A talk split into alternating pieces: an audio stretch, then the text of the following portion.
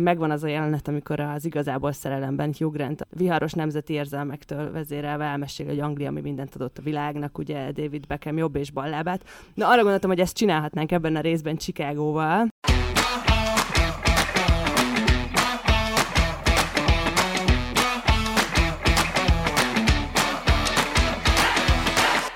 Sziasztok! Ez itt a Kultrahang Podcast második évadának 6. része, én Edina vagyok. Én pedig Luca. És most egy újabb egyéb résszel várunk benneteket. Ma egy új szerelemvárosról fogunk beszélni, azt érzem.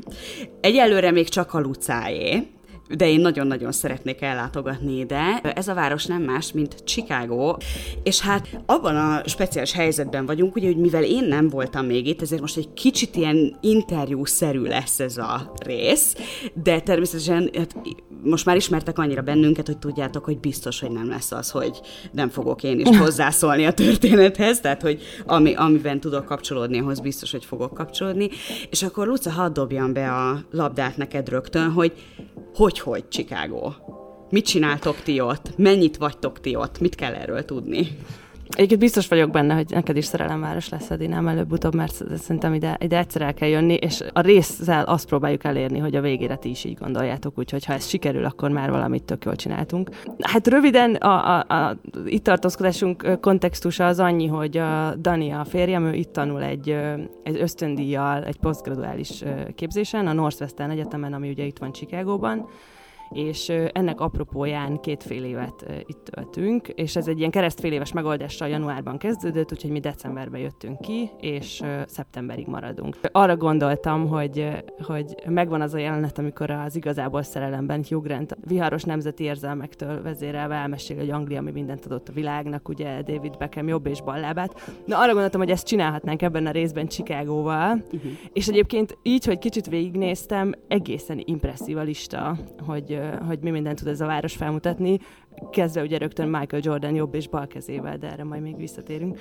De szerintem, mivel te is nagyon sokat jártál Amerikában, mielőtt konkrétan Chicagóra rátérünk, szerintem tök izgalmas megemlíteni egy-két olyan szemléletbeli különbséget az európai léthez képest, ami esetleg egy európainak, vagy csak akár egy amerikainak masszív európai tartózkodás után furcsa lehet. És akit ez a téma egyébként érdekel, annak nagyon nagy szeretettel ajánlom Bill Bryson könyveit, aki egy amerikai születésű író és hát humorista is, de az a felnőtt élete nagyon nagy részét Angliában töltötte, és az egyik legkedvesebb könyvem tőle az annak apropóján íródott, hogy tényleg több évtizednyi Anglia után a családjával visszaköltöztek Amerikába, és pontosan ezt a változást írta le, hogy mennyi minden az, ami egy amerikainak teljesen természetes, de nekünk furcsa lehet. És fantasztikus humora van ennek az embernek, de tényleg egészen elképesztően viccesen ír, nagyon hétköznapi helyzetekről, és én a kiutazásunk előtt mind Anna Marie barátnőnktől, mind pedig a kollégáimtól kaptam Bill Bryson köteteket, ami egy szuper ajándék, úgyhogy nagyon köszi ezúton is. És mi az első pár hetünkben, amikor itt voltunk Chicagóban, ezt olvastuk, amikor karanténba kellett lenni, szóval egy ilyen tökéletes beilleszkedési folyamat volt. És erre te is tudsz kapcsolni, Edinám, mert egy csomó ilyen dolog van, amit azért szerintem, ha nem is egy-két hét alatt, de egy huzamosabb tartózkodás alatt azért így meg lehet látni. Nekem az első ilyen nagyon szembetűnő különbség az volt, hogy mennyire hiperkedves itt mindenki, de tényleg. Tehát, hogy elképesztő az ilyen hétköznapi viszonyokban, ami lehet, hogy ilyen felszínesen hangzik, de azt kell mondjam, hogy nagyon sokat tud hozzátenni az ember hangulatához a mindennapi dolgokban. Akár legyen szó arról, hogy a boltban, a pénztárnál elbeszélgetnek veled tényleg ilyen teljesen mindennapi dolgokról, akár arról, hogy a buszsofőr mondjuk nem űz sportot abból, hogy direkt becsukja a szemed előtt az ajtót, és esetleg még integet is a visszapillantóból, ahogy otthon, hanem megvár, mosolyog, esetleg megjegyzi, amikor odaérsz, hogy milyen jó kondiba vagy és társai. Hát találkoztál ezzel? Hát különben erre nagyon rá tudok kapcsolódni, mert tavaly egy hónapot töltöttem körülbelül San Franciscóban, ami ugye egy hány milliós Chicago? A szűk értelmevet Chicagónak ilyen 2,5 millió lakosa van, de van egy ilyen tágabb zóna, ez az úgynevezett Chicago-Land, amiben az agglomeráció, meg az elővárosok is beletartozik, és az ilyen 10 milliós, tehát hogy elég kemény, és tehát ez az USA harmadik legnépesebb város. Mert akkor egyébként népességben szerintem egy picit hasonlít San Franciscóra, hogy San Franciscónak is az van, hogy van a közepe, ami gyakorlatilag a San Francisco Bay, ahol mi egy bizonyos számú ember tömörít, és akkor körülötte eszméletlen mennyiségű agglomeráció van, és hát ugye most ez nyilván egy picit át fog alakulni, de San Francisco közepe, ugye a Silicon Valley, amit biztos ismertek mindannyian, ez egy technológiai ilyen mennyország, tehát ott van ez az cégnek, na, ami számít, irodája, stb. És az volt a nagyon érdekes élmény, hogy egy ilyen metropoliszban, tehát halljátok, hogy ezek kb. Tényleg ilyen budapestnyi mennyiségű ember egyébként sokkal kisebb területen, itt is megköszönik a buszsofőrnek az emberek, amikor leszállnak. Tehát mindenki így oda kiabálja, hogy thank you. Soha egyetlen egyszer nem láttam hetes buszon, hogy valaki azt mondta volna a sofőrnek, hogy köszönöm szépen, hogy elhoztál a Blaha Lujza térre. Tehát ez... Igen. És tök érdekes, amit mondasz arról is, hogy lehet, hogy ez felületesebb.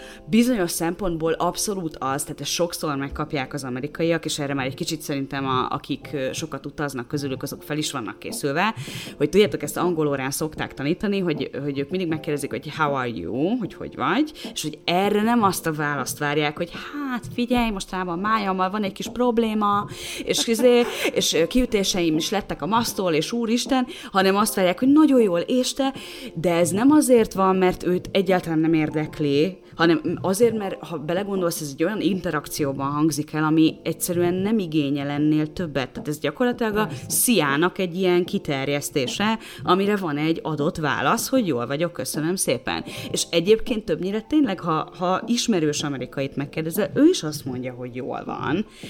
Egészen addig, amíg nem alakítasz ki vele. Így van. Tehát amíg nincs egy olyan helyzet, amiben tényleg azt érzi, hogy most akkor itt annak helye és ideje van, hogy beszámolj. Ami még érdekes, megfigyeltem, és a Bill Bryson is ír róla, az az, hogy ugye az amerikaiak alapvetően nagyon kényelmesek. Tehát, hogy ők szeretnek, hogy mondjam, minél kevesebb dolgot fizikailag megvalósítani. Ezt úgy értem, hogy amit el tud helyetted végezni egy applikáció, egy gép, egy szolgáltatás, egy akármi, akkor ezt már jó eséllyel kitalálták és lefejlesztették, és minden amerikai háztartásban ez jelen van. Az automatizmusnak ez egy olyan, egyébként egy halálprofi megjelenése, mert hogy elképesztő, hogy milyen dolgok vannak. Tehát most ha csak ilyen nagyon hétköznapi példákra gondolunk, hogy kapsz egy csomagot az Amazonból, akkor a minden ház alján van egy ilyen drop-off box, ahol azt bedobják, és neked csak jön egy e-mail, és le kell érte menni, és kinyitod a kóddal. Tehát, hogy nem kell a futárral szórakozni és társai.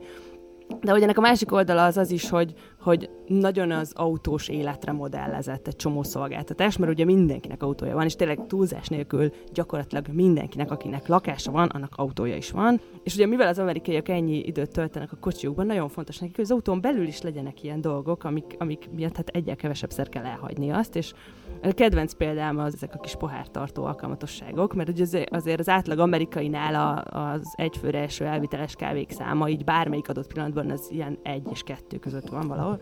És ezt írja a Bill Bryson, hogy tényleg az autós társaságok elkezdtek ezzel marketingelni, hogy hány cup holders van az adott modellben, és az addig eszkalálódott, hogy a Volvo-nak effektíve újra kellett terveznie egy már piacra dobott modellt az amerikai közönségnek, mert ekkora elfelejtett bele cup holders-t tenni, és akkor a verseny hátránnyal ugye mégis lehet elindulni. Szóval ez érdekes ilyen európai szemmel, hogy mennyire így van. A közösségi közlekedés nagyon kevéssé van kiépítve a legtöbb nagyvárosban, viszont ettől függetlenül szerintem Chicagóban azért már van, tehát ilyen méretű városokban, San Franciscóban nekem nagyon jó élményem volt, ott nagyon-nagyon patentú jártak a buszok. Ugye a New Yorki metró nagyon híres, például, ha belegondoltok, az rengeteg vonal, tényleg, tehát például Manhattanbe ugye, hát eleven nagyon-nagyon nehéz bemenni autóval, tehát tényleg muszáj volt kitalálni valamit, hogy működtethető legyen. Viszont, ha elmész bármi ennél kisebb településre, akkor ott kb. Csak tényleg ilyen nagy szemekkel néznek rád, hogy mi az, hogy buszt keresel, és mi az, hogy villamos. Tehát tényleg nem jellemző. És az is nagyon érdekes, amit mondasz, hogy a kávé, hogy azért mielőtt a szívetekhez kaptok, ez tényleg nem olyan, mint a magyar kávé, ugye ezt nagyon sokan, filmekben is szoktuk látni, hogy ezek ilyen fél literes amerikánók többnyire, ami sokkal kevesebb koffein tartalmaz, mint egy vagy ugyanannyit, mint egy eszpresszó, tehát hogy ezeket mi elég vízízző kávénak éljük meg, és arra viszont tökéletesek a cup holderek. Meg ez is érdekes, amit a kényelemről mondasz, és arról, hogy megoldjuk, hogy akkor lesz egy Amazon box lent.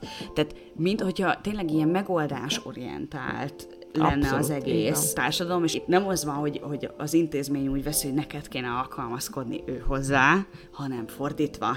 Azért ez nem mindegy, amikor egy szolgáltatást tapasztalsz. Most ugye nagyon-nagyon sok visszajelzést láttam a Covid-ban arról, hogy hogyan kerüljük el egymást futárokkal, hogyan nem sikerül a postásnak egyszerűen kihoznia csomagokat, leveleket, stb. Ez nem mondom, hogy nem történik meg Amerikában, nem, hogy azt higgyetek, hogy nem, persze, hogy megtörténik. De teljesen máshogy állnak hozzá, amikor mondjuk panaszt teszel. Tehát akkor nem azt mondja, hogy itt egy láthatatlan szabályom miatt neki van igaza, hanem azt mondja, hogy elnézést, megoldjuk, holnap ott lesz, és ott így lesz.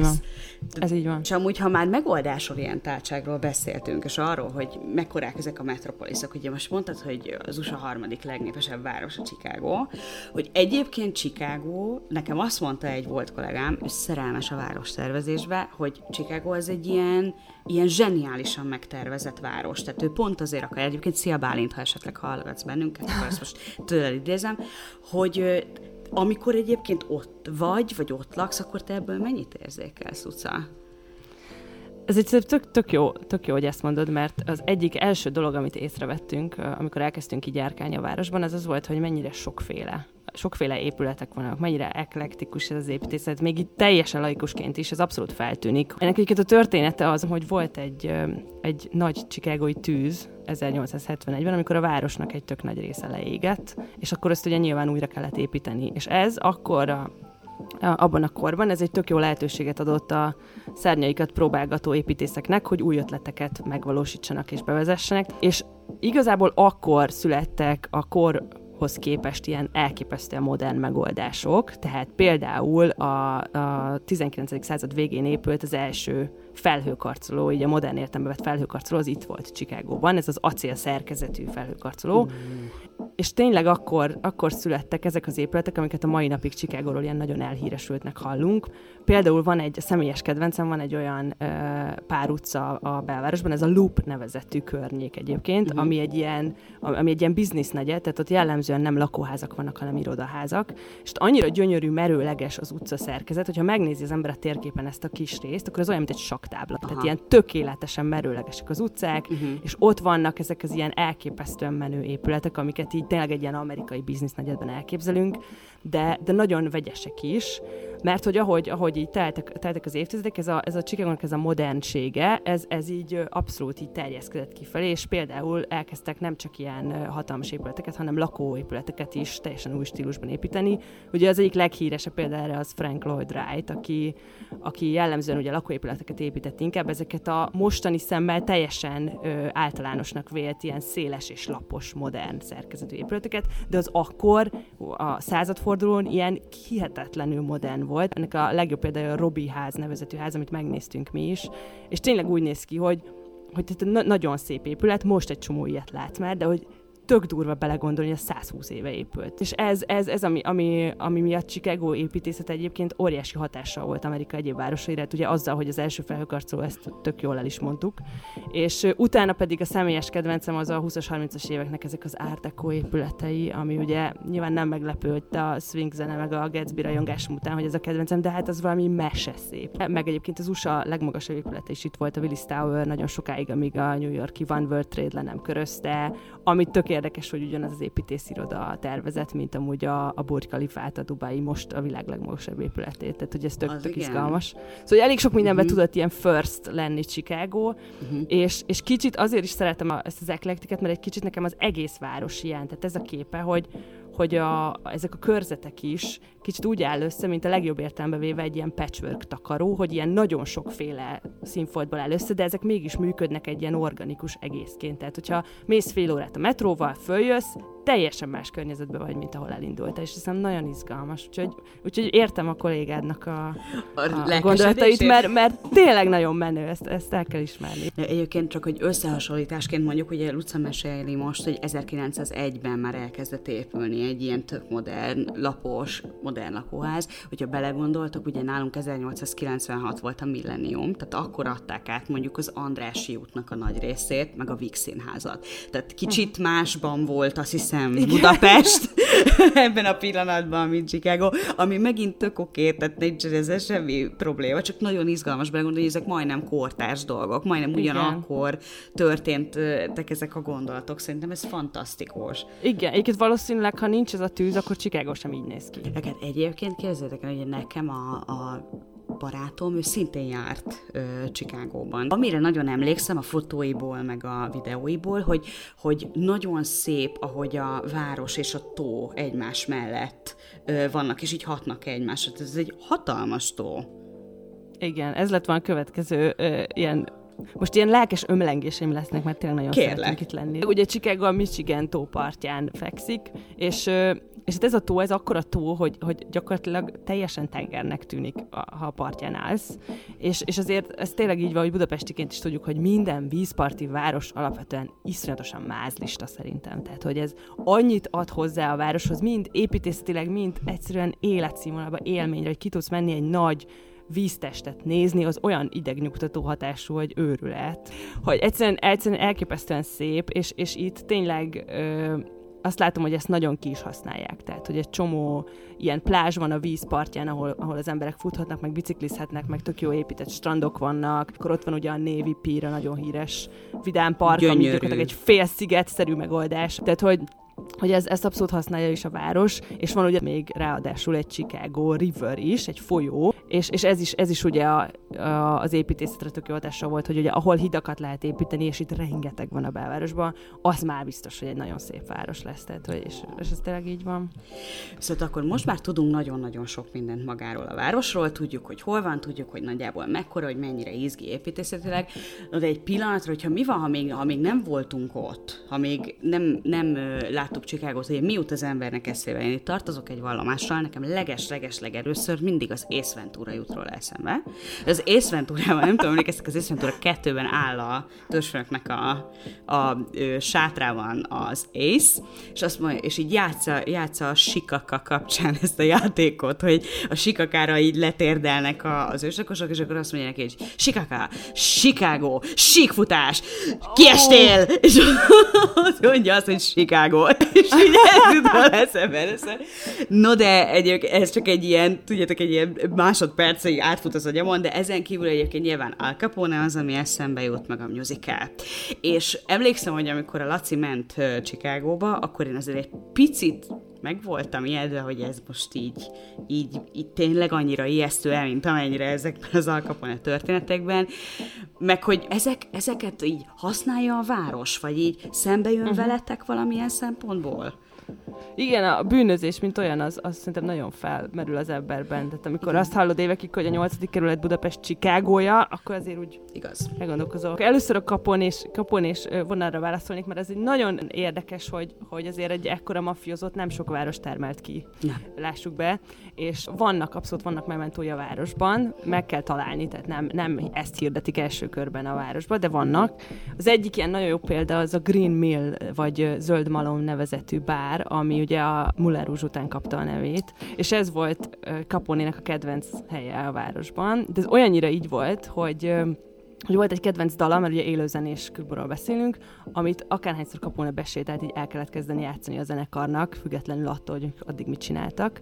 És volt egy kedvenc helye is, egy asztala, egy olyan stratégiai ponton elhelyezett asztal, ahonnan egyszerre lehetett látni a színpadot és a két bejáratot, mert azért ugye neki folyamatosan monitorozni kellett, hogy nem jön éppen a rendőrség. És ilyen esetben egyébként gyorsan és fájdalommentesen tudott távozni a bár mögött egy ajtón keresztül egy ilyen csatornarendszeren, ami a bár alatt épült ki. Nagyon szép. És ez tök durva, hogy ez tényleg létezik, tehát hogy mai napig felmész ennek a klubnak a honlapjára, akkor ott van a gyakran ismételt kérdések között, hogy van idegenvezetés a csatornarendszerben? Amennyi röviden annyi a válasz, hogy no. Tehát hogy sajnos nem lehet megnézni, de tényleg létezik.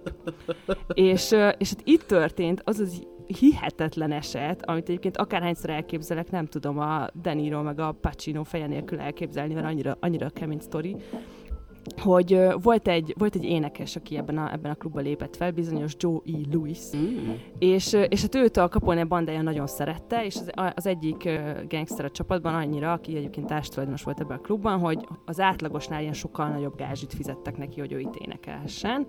Viszont amikor megnyílt egy ilyen konkurens klub Chicagóban, aki még egy ennél is nagyobb gázsit kínált neki, akkor elfogadta, és hát a Capone-nak ez a barátja, ez kifejezte a nem tetszését, és móresre tanították, ami mafiózó nyelvre lefordítva azt jelenti, hogy elvágták a torkát, és kivágták a nyelvének egy részét. Viszont innentől egészen elképesztő történt, hogy túlélte a Lewis ezt a támadást, de énekelni már nem tudott többet.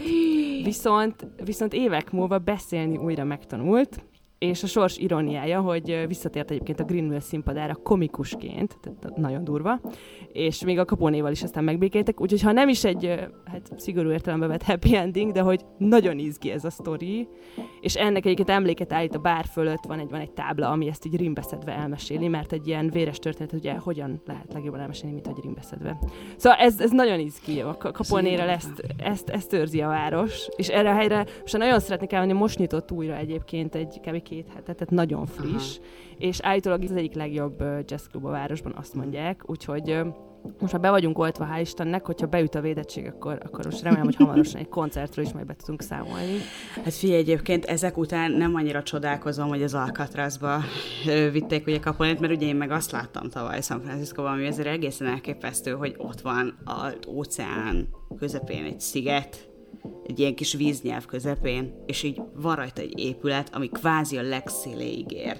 Tényleg nincs ám séta, meg ilyenek, és csak hogy úgy ott áll, és egyébként egy tök sok pontról lehet látni a városban, hogy egy hatalmas dombokon van San Francisco, tehát hogy gyakorlatilag így lelátsz rá, és így folyton eszembe jutott, hogy te jó ég, ott ugye, hát mint tudjuk, meg is kattant Al Capone egy kicsit a vége felé. Igen. De egyébként sajnos ez a bűnözés, meg hogy Chicagónak ez a híre azért azt kell mondanom, hogy ezt azért nem tudod teljesen kivonni a gondolkodásodból sajnos manapság sem. Tehát, hogy egyrészt vannak sajnos nagyon gyakran lövöldözések a városban, főleg a déli részen, ahol ugye azért jellemzően ez inkább ilyen bandák egymás közti története, de vannak ilyen véletlen szörnyű esetek is, amikor ilyen rendőri túlkapások vagy elvétések vannak, amikről nagyon szörnyű olvasni, de egyszerűen az a meglepő, hogy folyamatosan valami erre emlékeztet.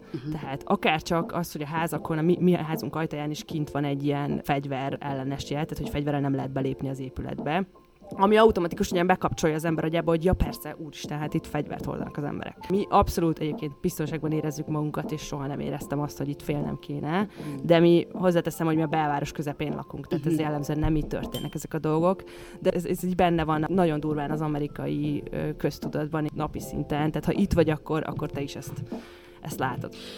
És egyébként, ha már a rendőri túlkapásokat említetted, ugye az idei Oscar esőnek az egyik legnagyobb várományos a Trial of the Chicago Seven című film, ami a Netflixen megnézhető, tehát ez most már tényleg mindenkinek elérhető otthon. Ez egy jó 2 órás film egy 68-as eseményről, amikor volt egy demokrata találkozó, convention Chicagóban, és nagyon sok háború ellenes tüntetést szerveztek a convention közvetlen közelébe, de ezek különböző csoportok voltak, és ugye vitatott volt, hogy a rendőrség lépette fel agresszívan a tüntetők felé, vagy a tüntetők a rendőrség felé, és ez a film, ez kvázi arról szól, hogy a következő elnök alatt már, tehát egy másik vezetés, az ezt ki akarta használni, hogy ezeknek a tüntetéseknek a szervezőit, ezeknek a mozgalmaknak a vezetőit rács mögé juttassa. Na most én őszintén ajánlom olyan szempontból megnézni, hogy nem egy rossz film, és Luca, te is láttad ezt a filmet. Igen. Nagyon érdekes, tényleg rettentő érdekes. Amerikáról sok mindent megtudsz belőle, ha esetleg ilyen szemmel nézed. De azért filmnek nekem voltak már gondjaim. Igen.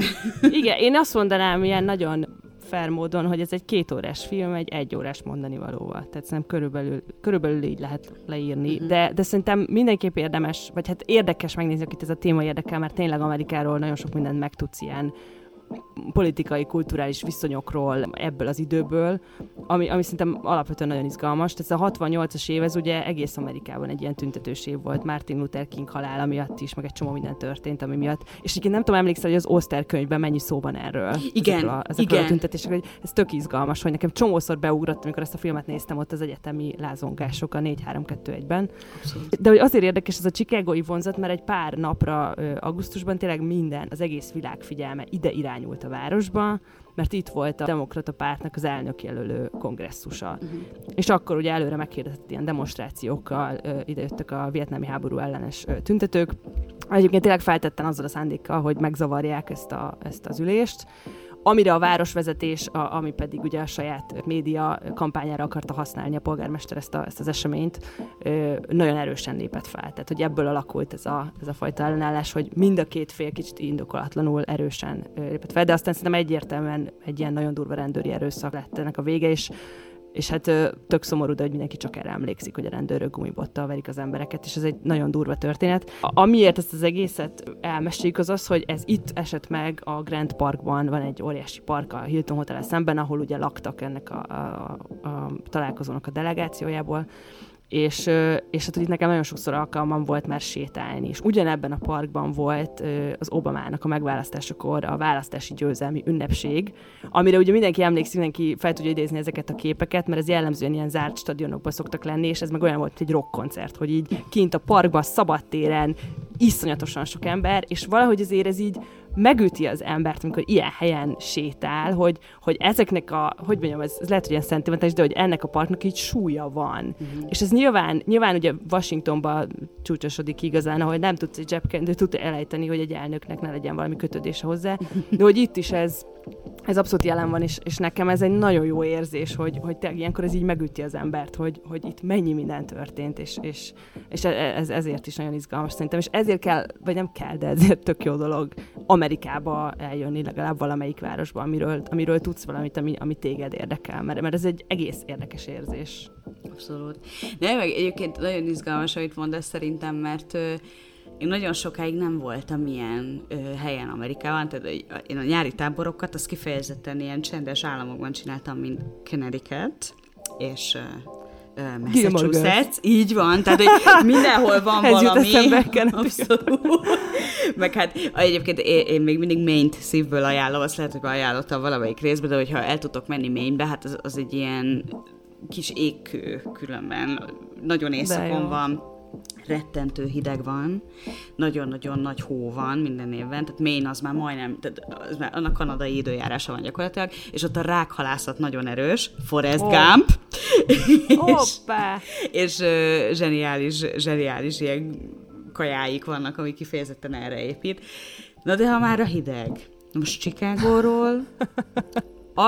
Azt tudom, hogy minden egyes sorozatban, filmben, akármiben elmondják, hogy Chicagóban megfagysz, szél van, tehát azt nem fogod bírni, és egyébként meg is értem most azután tényleg, hogy San Franciscóba töltöttem ezt az időt. San Franciscóban egyébként képzeljétek el, pont nyáron van hideg, tehát én augusztusban néha majdnem odafagytam egy ilyen jó kis reggelen, amikor még tényleg 10 fok nem volt a buszmegállóban, de tényleg ki lehet bírni az évet strandpapucsban, ha nagyon bírod.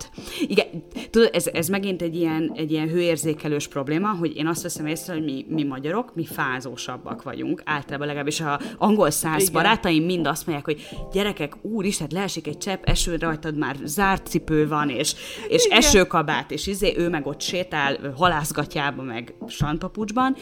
Na most ezzel együtt, amikor egy szereplőnek azt mondják egy amerikai filmben, hogy Chicagóba kell mennie, az azonnal kétségbe esik, hogy meg kell venni a teljes North Face boltot, és be is megy, és meg is vesz mindent, mert hogy annyira hideg van. Ez igaz? Mondanám, hogy mi nem vettük meg mindent, ami neoprém decemberben, de nem tudom mondani. Igen, ez nagyon vicces, hogy amikor kiderült, hogy Chicagóba jövünk, akkor ugye ez a két dolog jutott eszembe, hogy veszélyes és iszonyú hideg van. Tehát anyukám nagyon örült, amikor ezt így feltállaltam neki, ezt a két információt, de hogy április van, szóval túléltük. Azt kell mondanom egyébként, hogy szerintem egy kicsit nagyobb a füstje, mint a lángja ennek a mesének, tehát hogy tényleg hideg van, de én is, amikor én olvastam a Michelle Obamának a könyvét, mielőtt kijöttünk, mert ugye ő így nőtt fel, és hát tele van chicagói történetekkel, és hát ő nagyon durván leírja ezt, hogy áprilisig konkrétan csak a szemed lóg ki, annyira be vagy öltözve, és hogy nem ismered meg a szomszédodat, és hogy mindenkinek a csomagtartójába hókotró van, és nem tudom. És hát akkor én rendesen megijedtem. Mi nagyon rákészültünk, tehát épp csak, hogy hótalpat már nem vettünk, de tényleg minden nagyon durván. erre szükség is volt, viszont azt gondolom, hogy így azért tök jól át lehetett vészelni, és ez egy kicsit így fel lett nagyítva szerintem, vagy a globális felmelegedés, ki tudja, de az idei telünk az kicsit egy ilyen durva magyar télhez hasonlít, tényleg volt sok hó meg minden, de azért nem kellett nagyon durván megfagyni. A szél az viszont nagyon vicces, hogy a szeles városnak hívják Chicagót, és hogy ezt is ilyen nagy mellényel mondogattam, így másfél hónap itt tartózkodott, hogy mi ez a szél, hát ahol víz van, ott ennyi szél, mindenhol, hát a Balatonon is van szél, hát most ez mi, kimész a tópartra, igen, fúj a szél, tehát semmi extra, hogy elújságoltam a családnak, és gyakorlatilag így, teg a Murphy, másnap, tehát ahogy ezt elmeséltem, másnap kimentem, és a zebrán gyakorlatilag így átvitt a szél, és akkora volt, hogy így levitte a fejemet, szóval igen, szél az van, de hogy azért bőven túl lehet élni ezt a telet, ha valaki erre egy picit készül. Mondjuk ezt jó tudni, ez tényleg csak azért, hogy szerintem nyilván mindig, amikor utazol, akkor érdemes tényleg utána nézni, hogy hány fok szokott lenni, meg hogy szokták leírni. Tehát, hogy pont amit mondasz, hogy a hidegre szerintem ráadásul jobban fel lehet készülni. Ugye említettem az előbb Maine-t, én Maine-ben jártam először Amerikában, tehát azért egy ekkora élmény számomra. És akkor mi Bostonban szálltunk le, és hát ugye Boston is híres arról, meg New York állam is híres arról, hogy azért télen ott tud méteres hó lenni. Tehát igen. Ilyen szempontból szerintem lehet, hogy nem különbözik most akkor attól, amit mondasz, viszont szélben, hát igen, azt el tudom képzelni, hogy ez akkor nagyon durva. Viszont amit Chicagóban elképesztően jó, hogy ugyan hideg van, de folyamatosan süt a nap, tehát a legnagyobb téli hidegekben is süt a nap, és ez elképesztően jót tesz az ember hangulatának, és most ugye elkezdtek egyébként kinyitni a helyeknek, főleg így a teraszai, most abszolút tele van, és kirajzottak az emberek, és kinyíltak a virágok, és most nagyon, nagyon szép minden. Ez összefügg azzal is, amit akartam még mesélni, hogy ugye hogy áll most itt a helyzet, hogy lehet majd remélhetőleg most a nyáron tényleg csinálni dolgokat, amiket nem tudunk. Az egyik ilyen az a koncertre menés, amit ugye beszéltünk, hogy az egyik első dolog, ami Chicagóból nekem a legkedvesebb volt, az, hogy blues zenét lehet hallgatni, mert hogy ez mennyire jó. Na de és egyébként, ha már blues, ugye tudjuk, hogy te nagyon szereted a blues. Emlékszem, hogy ez is maradt meg kb. Az legelső beszélgetéseinkből valahogy, hogy kik azok, akik chicagóiak, akik megalapozták ezt a bluesváros. Igen, ez mondom, tényleg ez volt az egyik első legnagyobb örömöm, amikor kiderült, hogy jövünk, mert a chicagói blues az így nagyon híres, és ez gyakorlatilag egy ilyen külön zenei műfajként tartják számon, hogy The Chicago Blues, ami hát abból ered, hogy volt ugye ez a Great Migration, amikor különböző déli államokból az afroamerikai zenészek elkezdtek így északra vándorolni, csomó városba, például Chicagóba is, és ott letelepedtek, saját kis kultúrát hoztak létre, elkezdtek zenélni, és a többi. És hát így a 30-as években kezdődött Chicagóban ez az új stílus, ezt nagyon szerettem, hogy a Lonely Planetünkben olvastam, hogy mi különbözteti meg a Chicago blues-t a sima blues-tól, a hangerő. És hogy tényleg gyakorlatilag ez van, hogy ez egy ilyen upbeat, elektromos gitáros, Hammond-orgonás zene, elképesztően jó zene, tehát nagyon szeretettel ajánlom. És hát nagyon sokan űzik, de a legnagyobbak egyértelműen Muddy Waters és Buddy Guy, akik itt a chicagói bluesnak a mesterei tulajdonképpen, és akik óriási hatással voltak egyébként a későbbi rock és blues zene fejlődésre is, így Chuck Berry-től a Rolling Stonesig, akik egyébként konkrétan egy Muddy Waters dalból kapták a nevüket, a The Rolling Stone-ból, szóval ez tök izgi. És tényleg ez tök jól mutatja, ez a blues, nekem mindig az jut róla eszembe, hogy a Miles Davisről van egy ilyen sztori, hogy amikor ő a Juilliardon tanult New Yorkban, akkor megtanulta a blues fogalmát, mint a szomorú gyapotszadő feketék zenéje, és akkor ő ilyen felháborodva pattant fel, hogy hát ő köszöni szépen, tök jól van, tök jó kedve van, és este mégis blues-t fog játszani egy klubban, úgyhogy ezt a fogalmat ezt így gondolják újra. És nekem nagyon tetszik ez a történet, és szerintem a Chicago Bluesra annyira rímel, úgyhogy ezt elképesztően várom, hogy elmehessünk egy koncertre, és meghallgathassuk, mert szerintem ez egyik húzó műfaja a városnak abszolút. Fú, nagyon-nagyon remélem, hogy lesz benne élményed, mert azért ez marha jól hangzik, és egyébként az is valahol fantasztikus, hogy mondod, hogy Buddy Guy, hogy egyszerűen csak az angol nyelv tud olyan neveket létrehozni, amiben az a neve, hogy Buddy, tehát haver, és Guy, csávó. Az a neve, hogy haver srác, és ő így a Chicago-i blues. És ez nem egy Nick Carter karakterű tájfölös szájú szőkevű gyerek, hanem egy fekete blúzszerű, tehát nagyon vicces az egész. Zseniális. És egyébként képzétek el, elég jó vagyok nevekből. Amikor találkozok emberekkel, akkor általában tényleg megjegyzem a neveiket, vissza tudom mondani, stb. Viszont 2009-ben táboroztattam Amerikában, és egyszer csak megállt mellettem az egyik szülő kocsival, és így lehúzta az ablakot, és azt mondta, hogy könnyes szemekkel, hogy Michael Jackson just died. És erre én így ránéztem, hogy oh my god, poor basketball. Mert összekevertem Michael Jordannel. Nagyon ciki volt. Tehát nyilván ez az, amikor tényleg ez a klasszikus, te vagy a kis hülye kelet-európai, aki így, azt se tudod, mi van, de egyszerűen csak hasonlított a fejemben valahogy a nevük hangzása. És hát Michael Jordan, ugye, mint tudjuk, a Chicago Bulls örök játékosa, ő még mindig megvan, sőt, köszöni szépen, nagyon jól van. Egyébként legutoljára nagyon furcsa körülmények között találkoztam, és tényleg az ő nevével, hogy neki van egy étterme a Grand Centralon New Yorkban. Tehát bemész a legnagyobb vasútállomás a New Yorkban, gyönyörű egyébként, és ott van egy ilyen aranytáblán, hogy ez a Michael B. Jordan. Ezt nem is tudtam. Aha, és ihatsz kb. Nem tudom, $1 millió dollárért egy gin tonicot, nem, tényleg nem tudom mennyibe kerül, mert nyilván nem mentem be egyetemistaként. De ugye egyébként, ha már Michael Jordan és Chicago Bulls, ugye a sport az ilyen nagyon alapvető dolog. Minden amerikai városban marha fontos, hogy neki mi a csapata, és ő annak szurkol, és a többi. Hogyha lennének meccsek, vagy lennének ilyen alkalmak, akkor valamire elmennétek, vagy van, ami téged például érdekel, ami ott így nagy? Persze, abszolút, bár azt előre bocsátom, hogy nem én fogom Chicago sportéletéről a legváltozatosabb képet festeni.